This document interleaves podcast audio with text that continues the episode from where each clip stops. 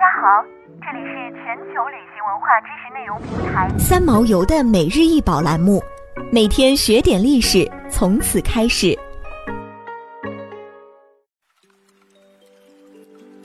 每天学点历史，从每日一宝开始。今天给大家分享的是青石湾窑陶塑金丝猫。青石湾窑陶塑金丝猫高 十二点五厘米，身长 二十二点五厘米，出自清代后期石湾陶塑名家黄炳之手，利用石湾陶土的固有色彩，泥胎烧成后的自然色，呈现出金丝猫的毛色。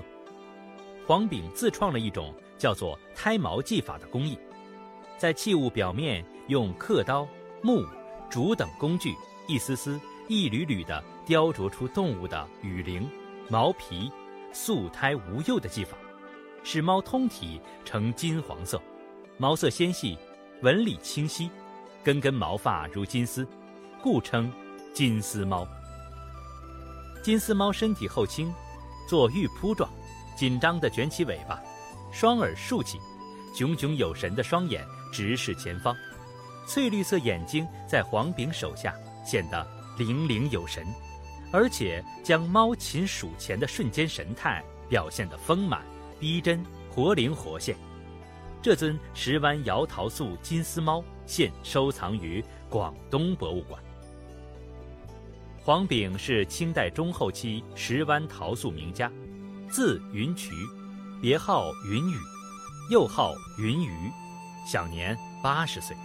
擅长制作鸟兽和人物，尤其精于塑造鸭、猫和猴子，对猫的眼神的塑造尤为细致用心。表现白天的猫，他会在眼中间用绿釉画一线瞳孔；表现夜间的猫，则用绿釉画出大圆瞳孔。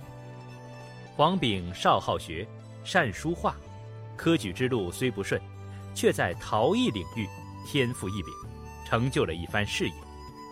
他将书画与陶艺结合，首创石湾陶塑胎骨出毛技法，成为胎毛技法的开派宗师，从而开创了一片新天地。这尊素胎金丝猫最绝妙的地方在于它的工艺。黄炳的胎毛技法影响深远，后代名家潘玉书的仿作《寿星录》，廖荣的胎毛诗，霍金的胎毛牛，曾良的胎毛狗和鹰，都是继承了黄炳的胎毛技法。数百年来，文人书画和民间艺术犹如阳春白雪和下里巴人，各行各路。虽然顶尖的民间艺术亦可登堂入室，为皇室贵胄呈现作品，但也仅被框在主流评价体系内，终被认为南极大道。然而黄炳的出现，则使这两个领域的融合成为可能。这尊作品既有传统文人对书画艺术的憧憬和修养，又有对自然和生活场景的深入观察。